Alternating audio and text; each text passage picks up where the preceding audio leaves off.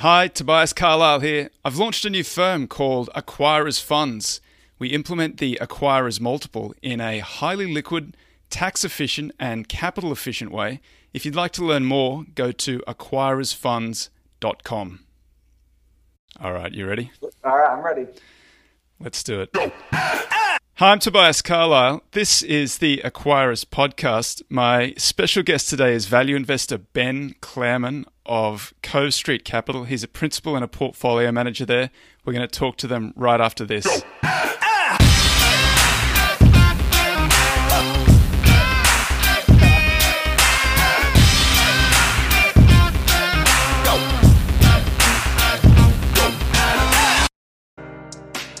Tobias Carlisle is the founder and principal of Acquirers Funds.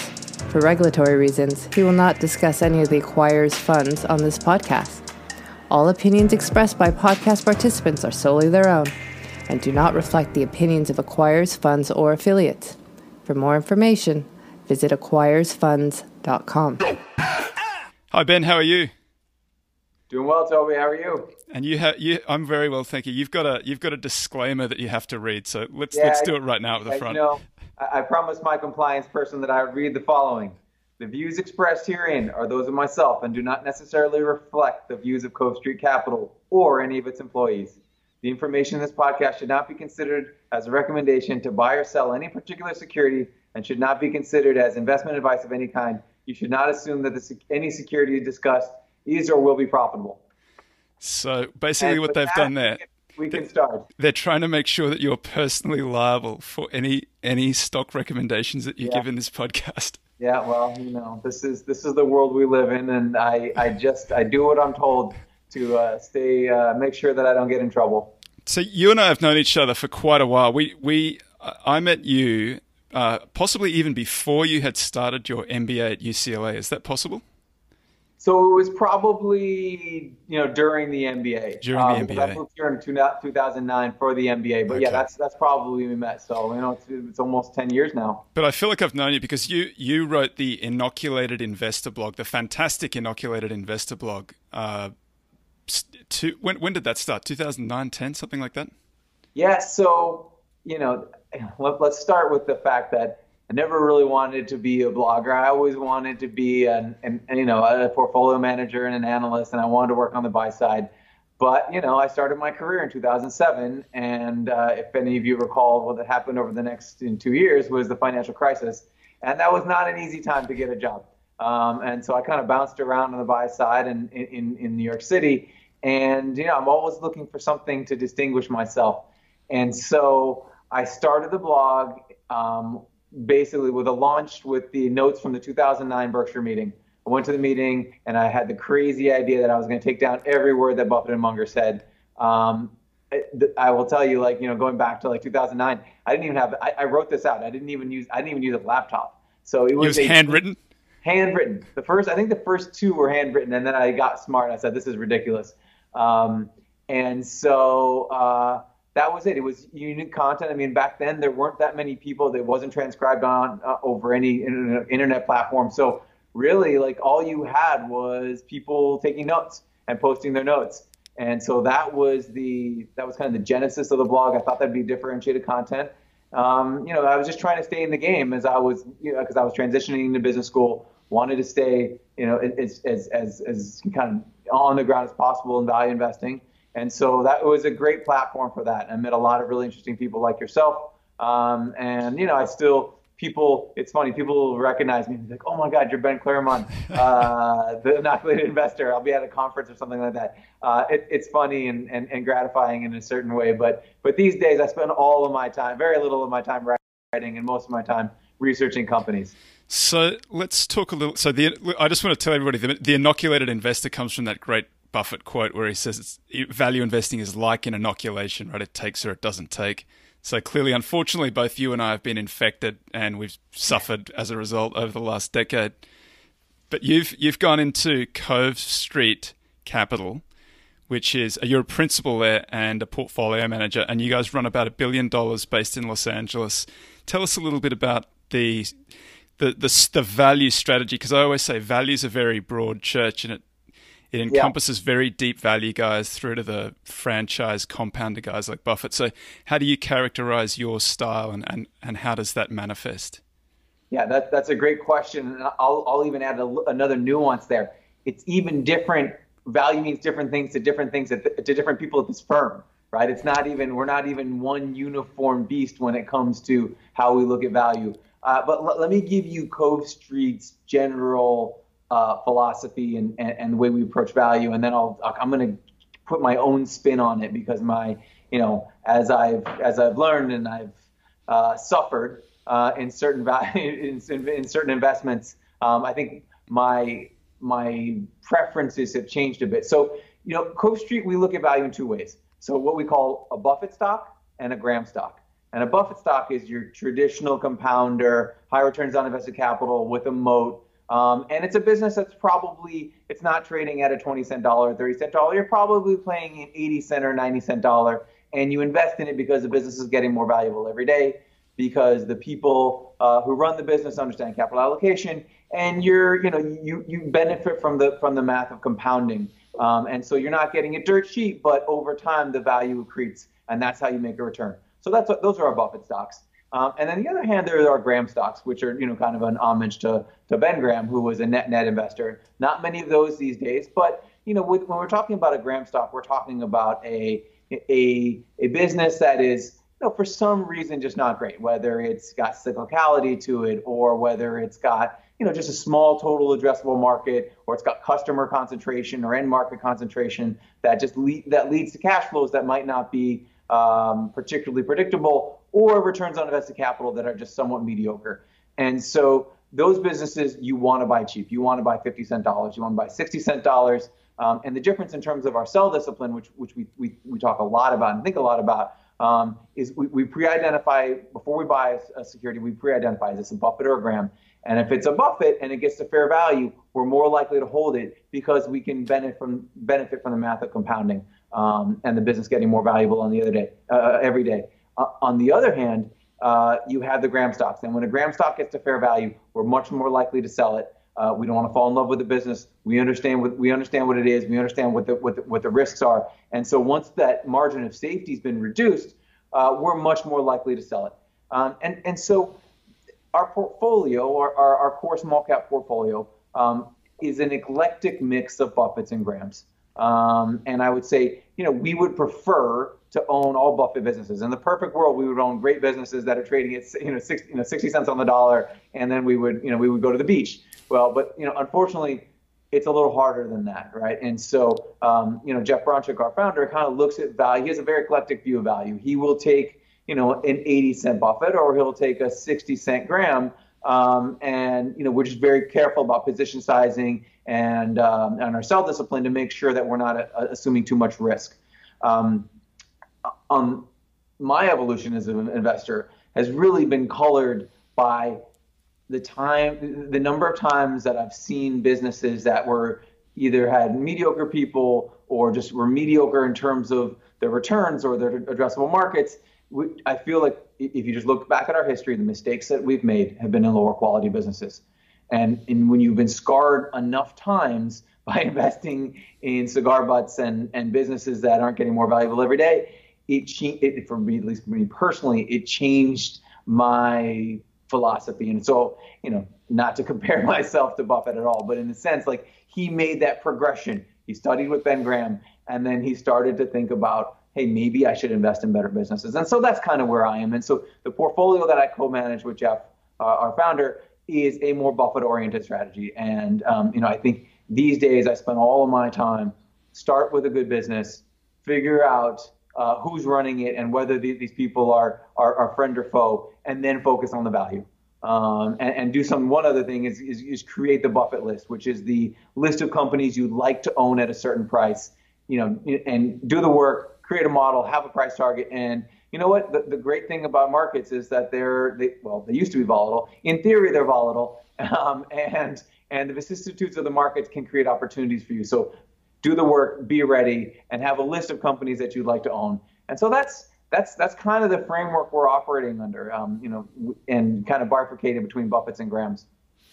And your your universe is uh, quite clearly defined. I, I don't think I've seen anybody as explicit about the universe that they look in. You guys are small to mid cap. Is that fair, or small yes. to mid cap?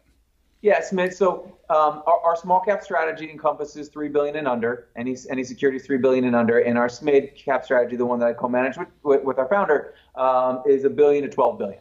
So um, you know, I think basically we consider ourselves a small cap firm, um, and so why would we do that? Um, is a question, right? Let's just let's just I'll put it out there. We're not asset gatherers, right? We're not looking to raise twenty billion dollars in, in large cap value, right? Because that's that's a strategy that's scalable and you can raise in a ton of money and if you're successful. Um, it's not in our heart, and we feel like it's much harder to be differentiated in large cap. You know, when you're when you're looking at Apple and Microsoft and Google, there are hundreds of analysts on the buy side and sell side looking at these things.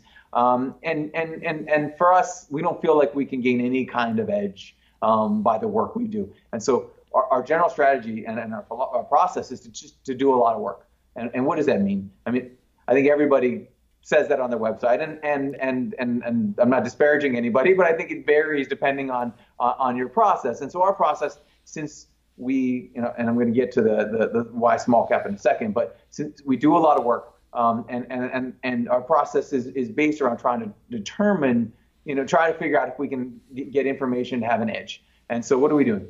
We're going to trade shows. We're calling customers and competitors and suppliers. Um, we're going to meet management. We're going to, you know, we're going to poke around their office to see whether they have, you know, fancy, fancy paintings and chandeliers, or whether they're kind of the, you know, true value and true Buffett-like value investors, and they, you know, they drive the same car that they've driven since the 70s.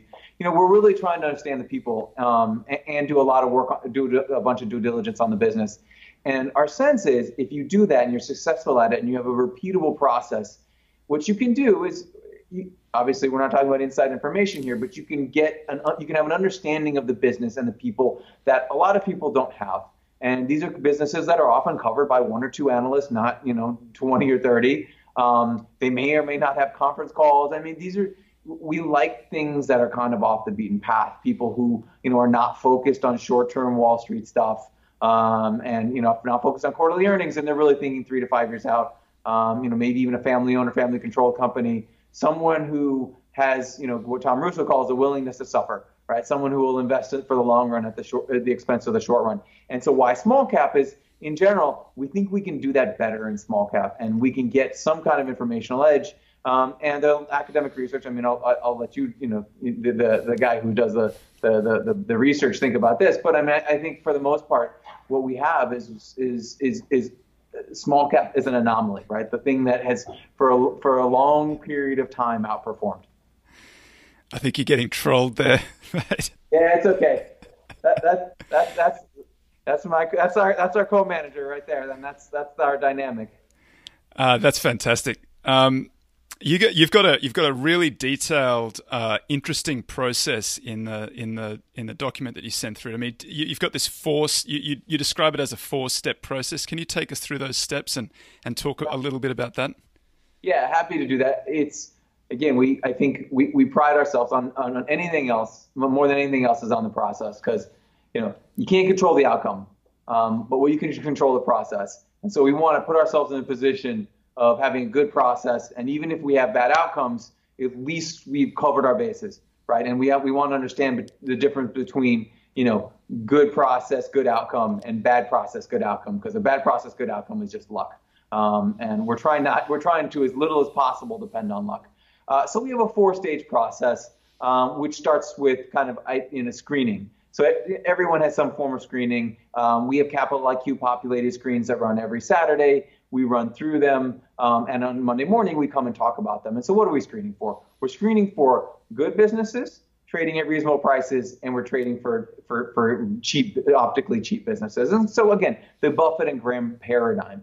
And so, you know, traditional valuation metrics like enterprise value to NOPAT and enterprise value to EBITDA, plus, you know, more, more like a Greenblatt screen, which is you know, stolen from Joel Greenblatt, trying to figure out like good businesses um, that are trading at reasonable multiples. And then we also screen for behavioral changes. So a CEO change, someone mentions strategic alternatives on a on a conference call, some kind of evidence that there's some movement at the company because we think that um, you know, a lot of money can be made or lost, depending, uh, on uh, investing at inflection points. And so, if you can determine an inflection point in the business, you have an opportunity to make to, to, to make a fair amount of money. Um, so there's that. So that's one element of our screening. The other thing is uh, we may not be the uh, largest firm in Southern California, but we're strategically located right by the airport. Um, and what that means is that we get a lot of management meetings. Uh, the sell side brokers bring a lot of people through here. Um, you know, we, we don't spend a lot of time um, even you know thinking about what the sell side thinks, but we have relationships with the, with with with these brokers, and you know we I think Cove Street's a pretty good spot for a management meeting because we ask thoughtful questions. We're not bothering them about quarterly earnings. We're thinking three to five years out. So uh, kind of with that long term focus, often often you know it's refreshing to executives in in, in a sad way. Um, so and then so the other thing we do is is is we um, or at least we have a fair amount of institutional knowledge right? So we everything everything we do and, and read and see gets captured in, in either OneNote in, or in a Word doc. And so that what that builds is like a fair amount of institutional capital of businesses that we've looked at in the past. And then Jeff, our founder, has been in the business for you know basically forever since the since the early 90s. And so he you know he he's got a fair amount of institutional knowledge. I've been in the game for you know almost 10 years now, and so you know we're we're talking about a fair amount of institutional knowledge there. So really, what it is is that's our screening process. Um, and so people always ask us, where do ideas come from? And you know what? You know, we've looked back and we, we actually record this in, in, in our stage four of the process. And there's no there's no consistency. And, and that's not, I don't think that's a bad thing per se, right? Sometimes someone comes into the office and it's really interesting. Sometimes it's a company we followed for three years but have never really done, done the work on, but we found you know something was interesting. And sometimes we're reading the Wall Street Journal and you know, maybe not the main company that was mentioned in the, in the article, but a sub company. So, um, and then another thing is we often we often like to, and this we, you see this dynamic in, in small cap versus our, our small cap plus strategy, is that in small cap we'll own kind of the little brother of uh, of a larger cap company. So we'll own you know we'll own them both, but one's a, one's a small cap and one belongs in our SMID strategy. Excuse me, our SMID strategy. So um, you know, I, people always try to try to pin us down in, in, terms of how we find ideas. Let me just say it's eclectic and, and we're opportunistic. And since we run a concentrated portfolio um, of you know, kind of 20 to 29 names in SMID and 30 to 39 names in small cap, we don't need that many new ideas. And so we're not at a big, you know, our, our strategies are designed to be lower turnover. Um, and so if we honestly, if we could find two or three new ideas a year, um, I think that would that would be plenty. Um, so our, our process, and then so, so I'm framing our process a little bit. You know, it, our process is deep with the intention that we're going to discard nine out of ten things that we look at, nine, you know, 19 out of 20 things we look at. So, um, so that that flows into stage two of our process, which is kind of our our data download. This is this is what we're trying to figure out is like what kind of business is this, um, and this is what we call the verify uh, stage. And so we're trying to figure out is this a Buffett or is this a Graham? Because what we're trying to do is predetermine our sell discipline. If it gets to fair value and it's a Graham, we're going to sell it. If it gets to fair value and it's a Buffett, we're more likely to hold it. And so this is the this is where we're we have a Cap IQ uh, populated spreadsheet that basically is just a template for a model. And so you plug in the ticker and and all the historical information pops out. And what that does is it allows us to try to determine what kind of business this is. Um, and so that that takes you know that's re- reading K's and Q's. We spend a lot of time thinking about the proxy statement, more so than just about any other investors I ever talk to. We're always you know, just scrutinizing that document to figure out what incentivizes people because the truth of the matter is, you know, tell me how you're compensated, and I'm gonna I'll, I'll tell you how you're gonna act because that's you know and the proxy and the proxy statement is a gold mine to tell you how people are compensated and how they're going to act. And so we spend a lot of time validating that stuff. And so let's say that you know after the first view, I've, I've determined, or one of my colleagues has determined that this looks, this looks like a pretty good business. Um, the people seem good to okay, um, and uh, it looks reasonably valued, right? And then we move into stage three, which is our team tackle. And so this is something that's a little unique about Cove Street, and, and, and it's an outcropping of the fact that we, uh, you know, we're going to limit our asset size because we're, you know, we, we're, we're, we're a small cap focused firm. We're going to limit the number of strategies that we have, and we have a limited number of securities because we run concentrated portfolios. So what that means is that we can do we can we can team tackle ideas. And so what a team tackle is is that every idea has two longs on it and one short. Um, and the two longs are kind of focused on creating the the, the bull case, right? There, but we're, and we're all and, and when we move to stage three, we kind of move, we, put this into our workflow. So it's not like we drop everything, but we, but I'll, I'll have to recruit. So if I have like have an idea I like, I'll recruit one of my colleagues, and he'll be my co-long, and we'll say who wants to be the short. And so what's the point of the short? The short is the devil's advocate. The short is a person who is coming up with reasons why we shouldn't own it. The idea that like, how do you kill the idea, right? And so what that does is it creates this back and forth dialogue about the risks and, and, and, and the benefits of, of, of this company. And so you have it, uh, so basically you have the whole team working on it. Um, and what that does is we benefit from the fact that we have different backgrounds and different thought processes. And so, you know, I think Jeff created Cove Street and, and in a way that he didn't want all of us to be, and there's nothing, there's nothing wrong with being this, but he didn't want us all to be like ex-investment bankers who, you know, spent, you know, three years in banking, worked one year in private equity, and now, you know, working in, on the buy side in, in, in equity research, right? Like, you know, uh, Eugene Robin, my colleague, worked at Viasat, which is as a satellite programmer. I come from the real estate industry. Uh, Dean worked, you know, my, uh, my, colleague Dean basically worked for a government agency, like was like a was in like an outsourced CIA kind of investigation. So really, what it is is, is is, is taking all these people's backgrounds and all these different perspectives, both on value and in both on value investing, and meshing them together and coming up with a really, I think, good back and forth about this company. Um, and so that's stage three.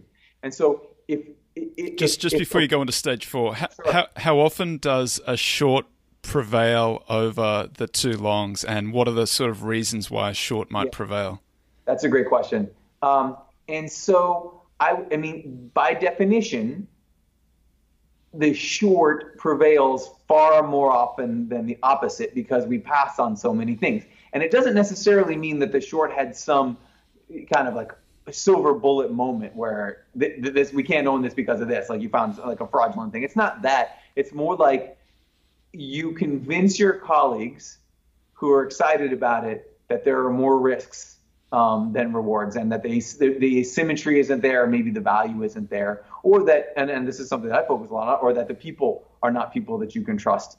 Um, and so I, I think what it, what this does more than anything else is creates a culture where we're both we're willing and able to accept criticism, um, where we're willing and able to accept other people's ideas, um, and um, we listen to each other, right? And I think that's really hard to build. And I give I give Jeff a lot of credit for being able to you know in, kind of inoculate that culture.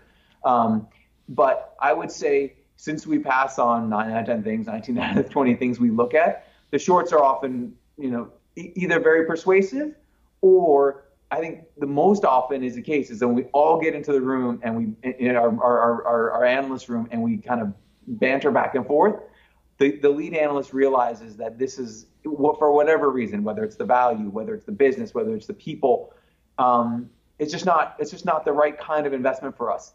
And so, but the, the good thing that we do is that we make sure that we and, and this goes into our stage four, we capture that decision and we make sure that if, if it's just about price, right? If we're, if we're not willing to pay what the current price is, what price would we buy it at? So that all that work that we've done isn't lost and it's recorded and it's on a, and, and we put it on a watch list and, and with a price target. And if it hits that price target, then all of a sudden then we can re-engage. And so all that information, all that back and forth is captured and not lost. Um, and so that's kind of so I'll move into our stage four, which is our decision process uh, spreadsheet.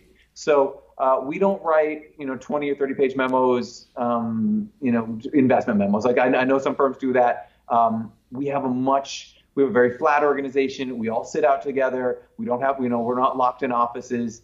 Um, if I want to talk to Jeff or I want to talk to Eugene or I want to talk to Dean, I can just stand up and talk to them. It's a, it's a, we have a, the information flow isn't, isn't kind of gated by either having offices or having to speak on emails or being in different cities. You know, we're, we can, we can iterate um, and, and, and, and do more work and come back to each other very quickly.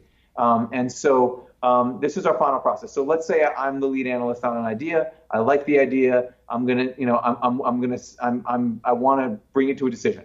So we all get into the room and we record our decision. So we fill out our decision process spreadsheet, which is really just a checklist of many of the mistakes that Jeff made over his career encapsulated in a spreadsheet. And so uh, we have a tab on the four key variables. So why, why four?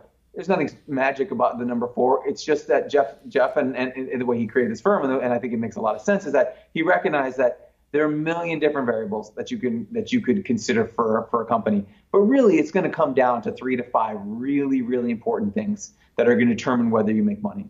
Um, we also have the short points. So uh, the short writes down his his kind of refutation of the the long uh, premise.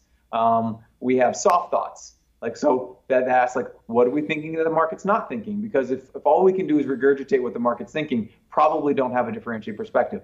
What's our downside if we're wrong? Right? So kind of trying to capture if we're wrong, how bad could it possibly be? Um, and you know, where is this company in seven years? Is another question we ask. Not not not a quarter out, not three months out, not three years, about seven years. Trying to take yourself out of all of the noise that that that surrounds companies in the short run mainly because of the you know, the quarterly earnings cycle. And then we have a we have a question like, would you rather own, own Tootsie Roll?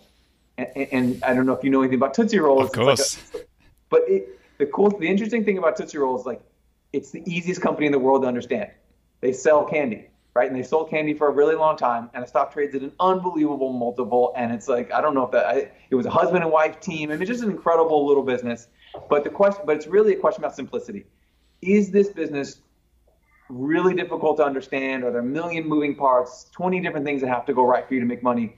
Like, wouldn't you rather just own Tootsie Roll because you know what it is, right? And so th- this is th- these are the things that we that we put on our spreadsheet, um, and the lead analyst fills it out, and then we all get into the room and we discuss it. Um, and so Jeff, in his infinite wisdom, wanted to make sure that the process that he didn't bias the, bias the process, and that we could create a process that mitigates the behavioral biases.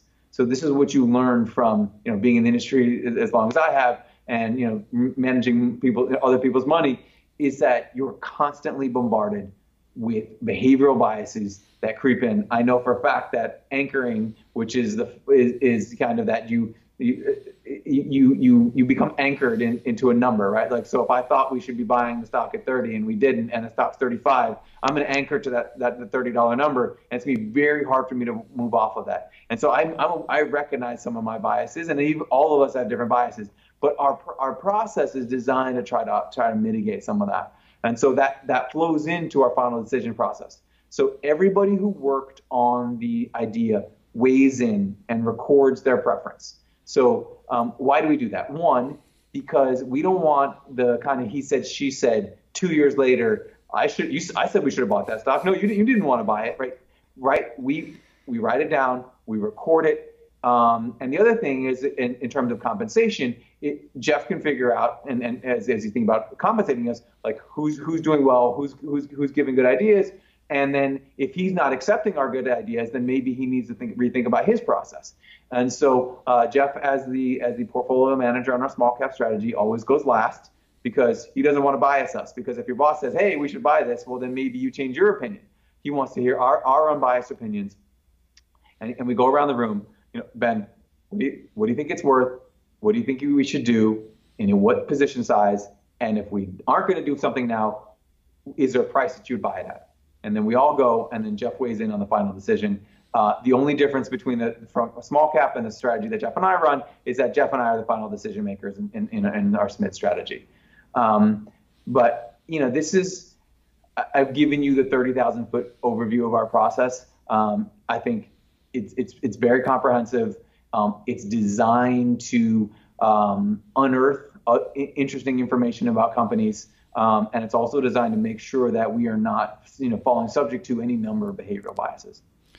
It sounds like a great process, and it sounds like you guys have created a great culture there. And I, I, noticed when I was going through your slide deck that one of the things you look at in the firms that you're examining and the stocks that you're examining, you spend a lot of time on the culture. And I thought that was an unusual slide and particularly detailed. Can you just expand a little bit more on what you're looking for in terms of culture in the firms that you're in the stocks that you're looking at? Yeah. So. I, I, don't want to get on a soapbox, but I'm going to spend a second on it. I mean, to some extent, the idea of shareholder value, shareholders being more valuable than all the other stakeholders, has captured corporate America, right? Um, and I think that that that that leaves a lot to be desired in the sense that you know, there are plenty of other stakeholders in a business, whether it's your employees or your suppliers, you know, the environment, uh, you know, the board of directors. I mean, there are plenty of other stakeholders involved here. And, and if you're only focusing on shareholder value, right, I think you can you, you miss out and, and you potentially you know cut off your own you know your own legs in terms of the ability to outperform over the long run. So we're really focused on finding people who are thinking long term, who are acting long term, who are um, you know it's not like they're, just they're red flags that come up that we you know that we try to stay away from. So someone who's constantly restructuring, which means that you're always firing people. You know, you're all, you're probably in, impacting the culture negatively, right? If, you, if, people don't know whether they have a job anymore, like, and they're always worried about being fired, right? These are things that are problematic. Um, and so we have a we have a list of both, you know, kind of like the list that we go through when we're assessing management. So when I think of culture, I mean, the, the, our whole assessment of management basically is, embodies, you know, is embodied in that, and then that idea of culture. Um, and so what? So maybe, maybe to give you a look, make it more concrete, I'll give you some things that we are looking for and things that we are not looking for. Um, and so let's let's start with what we are not looking for. Um, so we are not looking for um, companies that you know, when you go through their financial statements, they have a laundry list of environmental liabilities or legal liabilities, or you know, I mean, these are things that might be indicative of a culture that might be a little bit too, you know, too aggressive in certain ways. We're, we're not, we're, we're certainly not looking for people who are focused on the short run in any way, shape, or form. So whether that's, you know, focused on co- making quarterly numbers, whether that's going to the proxy statement and see that they're focused solely on kind of short-term results or primarily on short-term results. Uh, we also want people who are focused on things that we care about, which is free cash flows and returns on invested capitals, and not quarterly earnings per share. Um, because again, incentives are, are huge determinants in, in terms of in, in, in, terms of how people act. Um, and so, if I had to encapsulate it, long-term focused people who are um, creating cultures that are can last um, and a lot of that can be reflected, and this is something else we do. We look at Glassdoor and Indeed.com to see how, how people are rated, right? And we and we track that over time just to make sure that, or, or I mean, if it's improving, that's good, but just to make sure in the companies we own that it's not getting worse. So we're always, it, this is, you know, I, actually did a presentation at, at UCLA um, on, on uh, assessing management in the proxy statement, um, and one of my messages to the students, to the undergrads, was that this is really hard. It's not quantitative. I mean, there are quantitative metrics, but it's really qualitative. It's a little bit squishy, but it doesn't mean you can ignore it, right? Just because it's hard to quantify doesn't mean you can ignore it. And so what we try to do is we try to create a list of things we're not looking for, try to think, try to try to make try to create things we create a list of things we are looking for, and have a checklist of those things. Um, so um, people who uh, are focused on long term are are willing to sacrifice short-term results for long-term gains. Uh, people who um, have a culture where they don't, when someone fails, it's, they don't get fired. It's a learning moment, right? An organization that supports its, its employees is willing to pay a living wage, right? They, these are, you know, I, I just think there's a balance between profitability and and kind of longevity, short-term profitability and longevity that is in a lot of cases skewed way toward too much toward short-term profitability. And we're looking for businesses who are thinking the long term how do we make this business sustainable? How do we make sure that we're still around in 20 years? Um, and I just think businesses like that will be able to adapt much faster than someone who's who's focused on, on what they're going to earn next quarter. Uh, that's that, that's fascinating. The, one one of the things I noticed as I was going through your deck was this uh, a pest analysis, a P E S T yep. analysis. I've never encountered that before. I'm embarrassed to say, but I did look it up before we before we talk. So can you tell what what is a pest analysis and how do you apply it?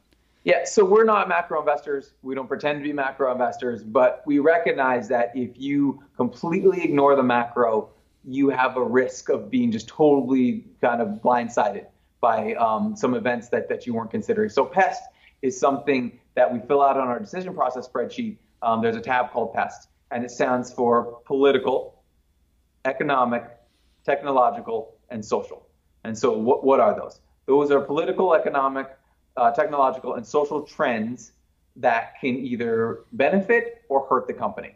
So I'll just give you some examples. So we are looking at an animal health company recently, and on the political side, there's been a fair amount of regulatory things going on with um, the, feeding uh, um, antibiotics to animals. So making sure that you are that you are identifying that there's a risk of further regulatory reform, uh, re- re- more regulatory scrutiny, that would fall into political, right? Economic is just is is is kind of your normal, you know, how economically sensitive is this business? You know, does it follow the business cycle? Does it have some kind of anti-fragile elements to it? Does it have some counter-cyclicality to it? Right, that's the economic side.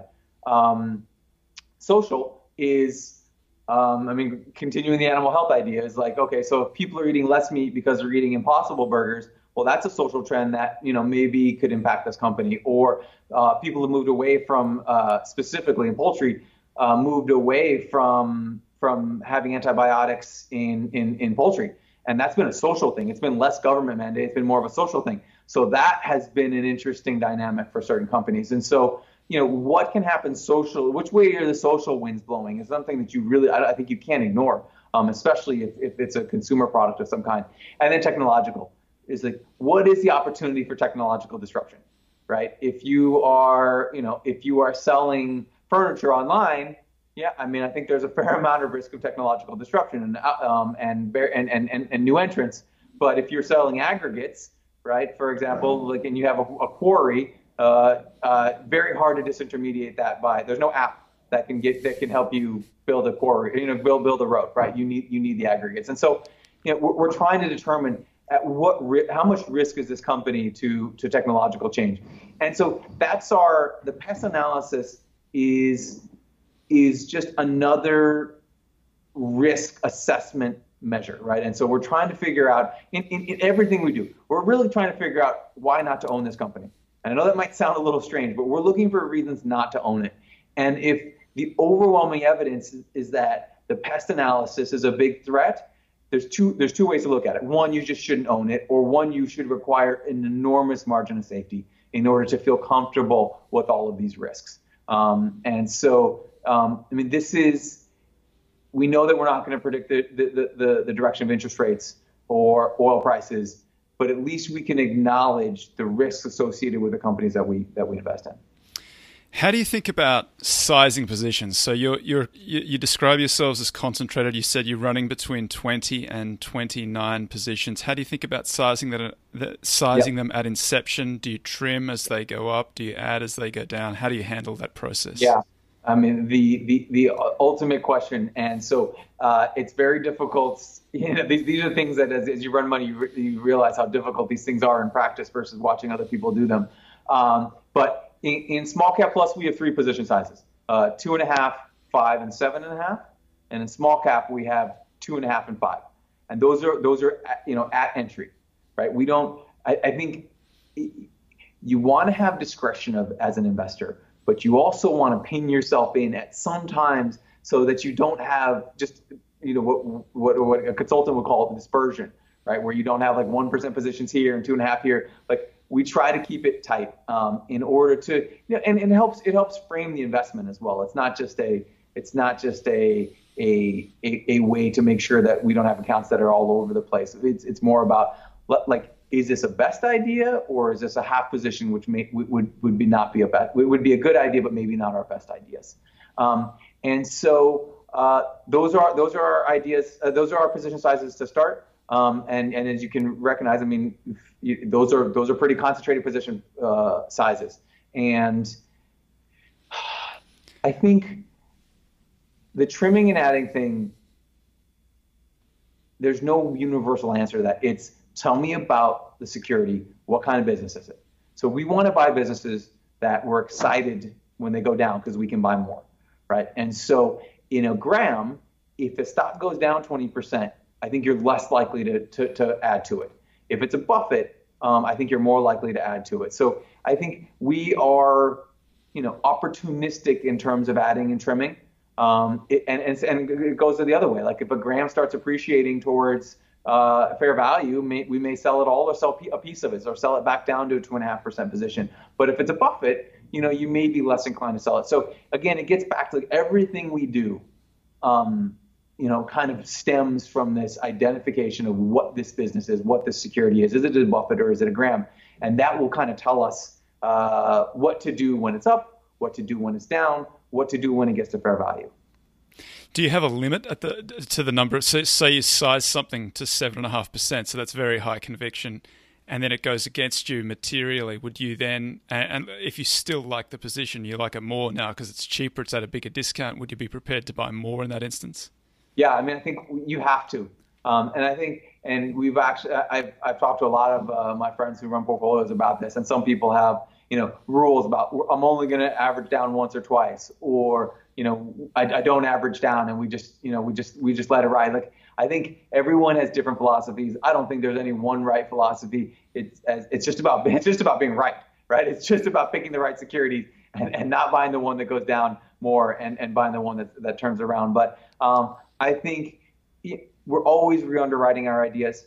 And so if nothing has changed, except for the fact that the market has determined that it's worth 20% less than it was three weeks ago, I think we're inclined to add to it. Um, and then in certain times, you know, when when circumstances change, right? Businesses change much more slowly than do stock prices, but it is true that businesses change over time.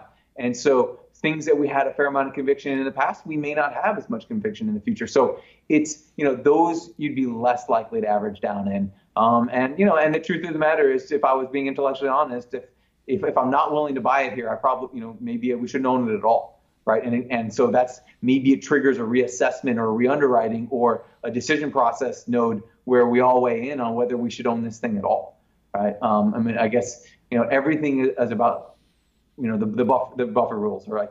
First rules don't lose money. Second rules don't forget the first, right? And so if you're if it, once something becomes uh, a, a, security in which we see a risk of permanent ca- capital impairment, you know that can trigger. You know, that, I guess that's kind of gets the answer to the question.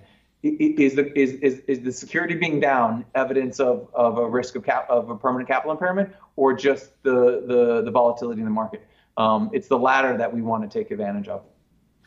Uh, you and I were at a conference recently, and we were chatting about uh, small and mid cap. And out of that, you sent me a, a, paper by Jefferies talking about the opportunities in mid cap. There are a couple of interesting facts in that that I uh, that really stuck in my mind. One is that of the Russell indices since 1979, that mid cap index is the best performed over that entire period. And one of the arguments that they make is that mid cap gives you the returns of small with about 15% less less yep. risk. Presumably, they're defining that as volatility in that instance. But uh, what, what's the what's the attraction for you in particular of uh, that small to mid cap range? So uh, you're preaching to the choir. I mean, I sent you that because I, I thought it validated uh, our, our strategy. But I mean, the, the data is interesting, and so um, let me give you the philosophy, and then I can give you some anecdotes that I think will will um, you know will kind of uh, crystallize why we think the SMID strategy just in, why, why why not necessarily our SMID strategy, but any SMID strategy can be interesting. So um, so so here's here's well maybe, maybe I'll start with some anecdotes about Cove Street, and, and that'll that'll that'll kind of guide us to why to why we even started the strategies. One um, so small cap. The problem, I love small cap and it's evergreen because there are just so many companies out there and there's always a great opportunity in, in a few names, right? But the issue with small cap is that your Buffetts eventually leave small cap, right? And so we found ourselves at Cove Street having to sell our Buffett stocks out of small cap because at a certain point, if your entry point is three billion and under and it's an eight billion dollar company, right? Like it just doesn't make it doesn't make any sense to be in small cap anymore right? And so that was one thing that that we saw. Um, and the other thing that I saw is that, and and this is you know I'm not trying to disparage anybody. This is just an this is just a personal anecdote. Is that they're just the the quality of everything surrounding the company, the management, the uh, business, the end markets. You just find much better more robust businesses in, in, in, in kind of in the four billion plus range. Um, and so it kind of gets to the idea of uh, that you that the Jefferies piece discussed, which is you get a similar return, maybe a little bit less, but in this case, SMID's done better, but you maybe a little bit less return, but there's just less risk because you have large total addressable markets. You don't have as much customer concentration. You don't have as much end market risk because you have diversification. And then maybe you have an international operation. So I, I just, you know, having spent time in the sub 500 million market cap range, what you find is that these are just the you know I joke and this I don't actually mean this, but sometimes small cap is like adverse selection. Like if if there if, if it's a small cap, there's a reason it's a small cap. Maybe that's because the total addressable market's not that big, or management's never had the bandwidth to go international, or you know just the return structures you know not you know it's just not it can't compound at a fast rate to be able to kind of get escape velocity and get you know kind of create a business that's that that that can kind of get into this mid mid uh, market cap range and so this is the way I put it to people is that so if if on one hand, on one end of the spectrum, you have kind of a a, a, a manager who runs sub-Saharan private equity, um, sub-Saharan African private equity, and the other hand, you have large cap U.S. value, right? Like I think that basically captures like total inefficiency on one hand to you know like relative inefficiency on the other. Sorry, relative efficiency on the other hand. I think, I personally think that SMID, even even as you get above, you know, four or five billion in market cap, um, I, I, think you're much closer to the inefficient side. And so while you give up a little bit of that in, inefficiency that's available in small cap, um, I think you get it back in spades with quality of business, quality of processes, quality of management, um, and it's it's just you know these are just more robust businesses. And and and then I'll just give one more point here is that what we've seen and and and in areas where I said I said we've made mistakes in businesses that just were kind of smaller um, and you know had, had had maybe more uh, impactful variables that could get that could, could could be you know materially negative is that smaller businesses just cannot take a punch right? If they're punched right it, it can create a spiral that and you know whatever it is they become levered and then they have to you know they have to borrow from uh, aggressive lenders and then you know they don't generate any cash anymore because interest rate it, it just it, the spiral can can really really occur on the flip side if a four or five billion dollar business has one end market or one segment that's underperforming there's a ballast there's a you know there's a robustness that allows it to survive and so i think you know i, I think the data suggests um, what we saw anecdotally. Um, and as, as I've spent more and more time in this space, I've felt the same thing. I, I, feel like we don't like there are there are businesses that we can invest in that have all of the attributes that we like of a Buffett stock that aren't household names, that aren't covered by 80 analysts, um, you know, that that, you know, that that that have the ability to compound, but they're somewhat underappreciated. Um, and so we're always looking for stocks that are underloved, underappreciated, and underfollowed. Um, and I, it's been surprising to me the number of those you can find in this mid cap range. Yeah, I couldn't agree more. It's it's my favorite universe, or it's my it's the universe that I use. On the low side, I think I look at about as low as I think the smallest is is two and a half billion, but the yeah. average is around four or five.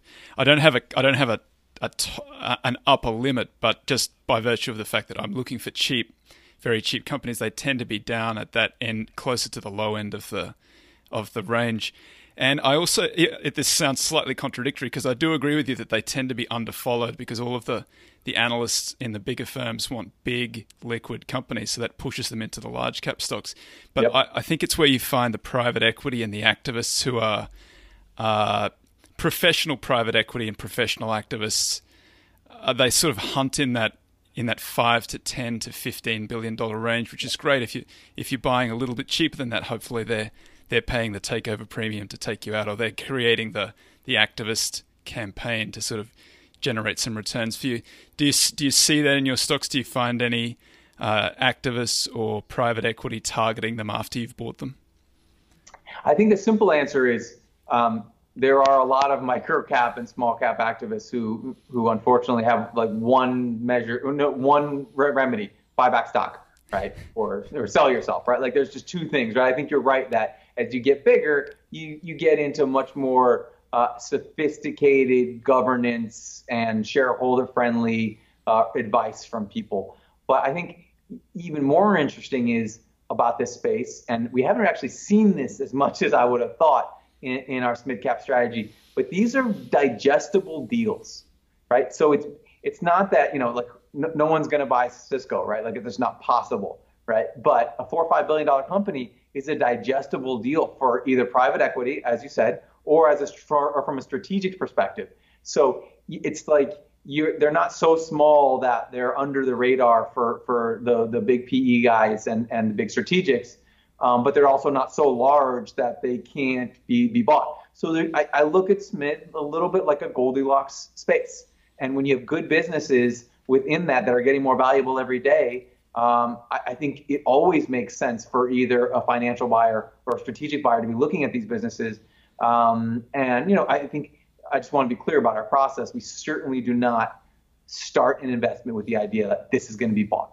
What we're starting our investment is this is a this is a good business that's getting more valuable every day. Uh, it's run by people who understand capital allocation. It's trading at a reasonable discount to our assessment, our conservative assessment of intrinsic value, and someone else may recognize that and accelerate our return.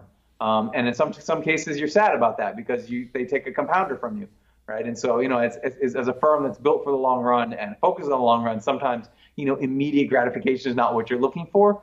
But our sense is if you if you combine the, the business value and people characteristics that I'm talking about, other individuals will recognize it as well, um, and and and and hopefully, you know, at least push you towards success.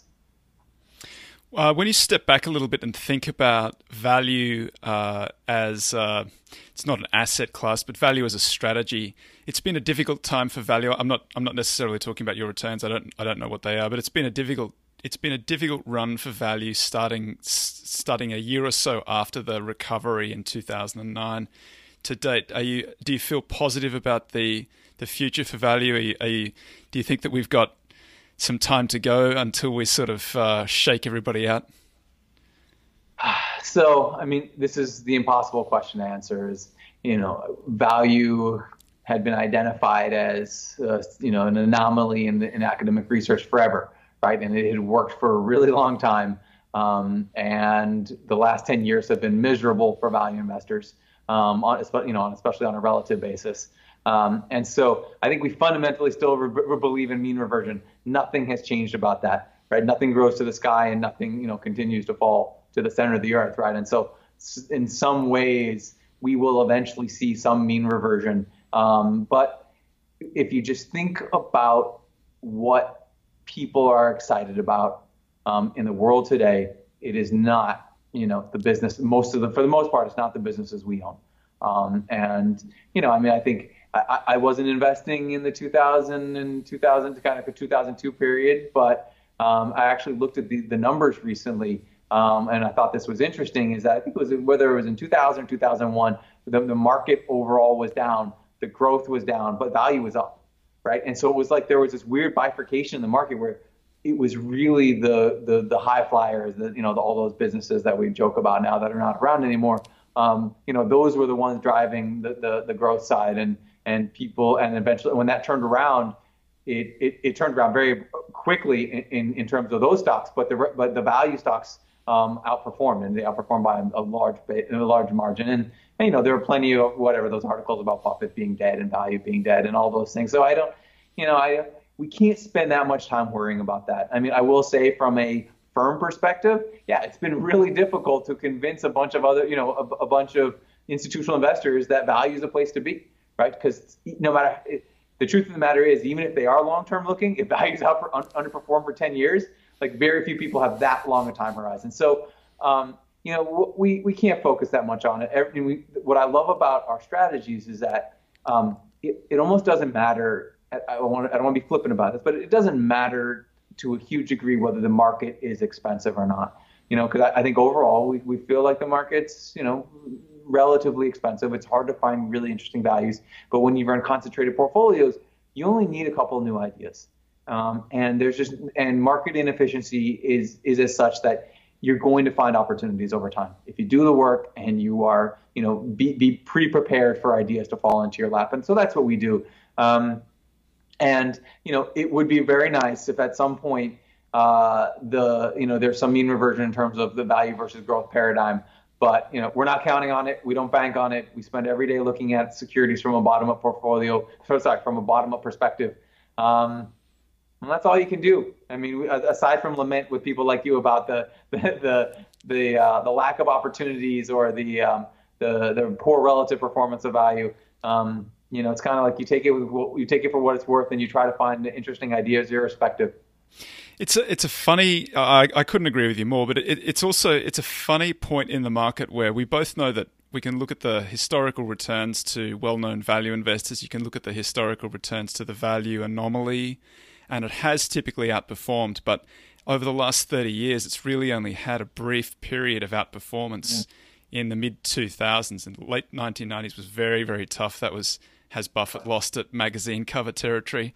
And then the uh, early 2000s to about 2007 really did massively outperform. And that's that idiosyncratic return path of value where the market was getting crushed, but just being a long only value investor generated returns. And then we've gone into a new regime again over the last 10 years where value really just can't get out of its own way. And the, the, the flows and the performance seems to have gone into those uh, the the growth stocks. But we're at, we're, we're at this funny point now still where the value stocks, the value decile, that that value anomaly, they're still not that cheap. They're sort of um, they're at a slight premium to their long run average. But the growth stocks are in nosebleed territory, which yeah. is like a, a late 1990s, early 2000s type phenomenon. So I have no idea what happens, but I do think that that gap has to close at some stage, and I think that that's beneficial for value. But I, I don't know, and I, am sort of more hoping than than uh, believing. Yeah, you have to. Uh you have to be able to keep your clients long enough to uh, realize whenever that mean reversion comes, right? Um, that, that's what else can you do? I mean, these are these are things that again we focus on process and not outcome. And if you have a good process and if you're identifying good securities, we, we believe that the market will eventually recognize you know what we see in these businesses, and and, and that's the only way we can we can really uh, outperform over time. It's been wonderful chatting to you, Ben. Uh, if somebody wants to get in contact with you, what's the best way to go about doing that? Yeah, so uh, CoveStreetCapital.com. Uh, you can you can see our profiles, and um, and I think uh, I think my email address is on there. But uh, Claremon at CoveStreetCapital.com. Uh, happy to chat more about Cove Street. Um, you know our process or philosophy. Um, you know, talk about our culture because I mean we didn't talk that much about culture in terms of like how, the, what we created here. But you know we're we, are we are a quirky group. Um, I think it, it's a good you know I think in a good way. Um, so I, am happy to chat about that as well, and um, you know, happy to follow up on any of the things we talked about. Very much appreciate you sharing the process and the philosophy that you guys use, Ben Claremon. Thank you very much. Thanks a lot. I really enjoyed it.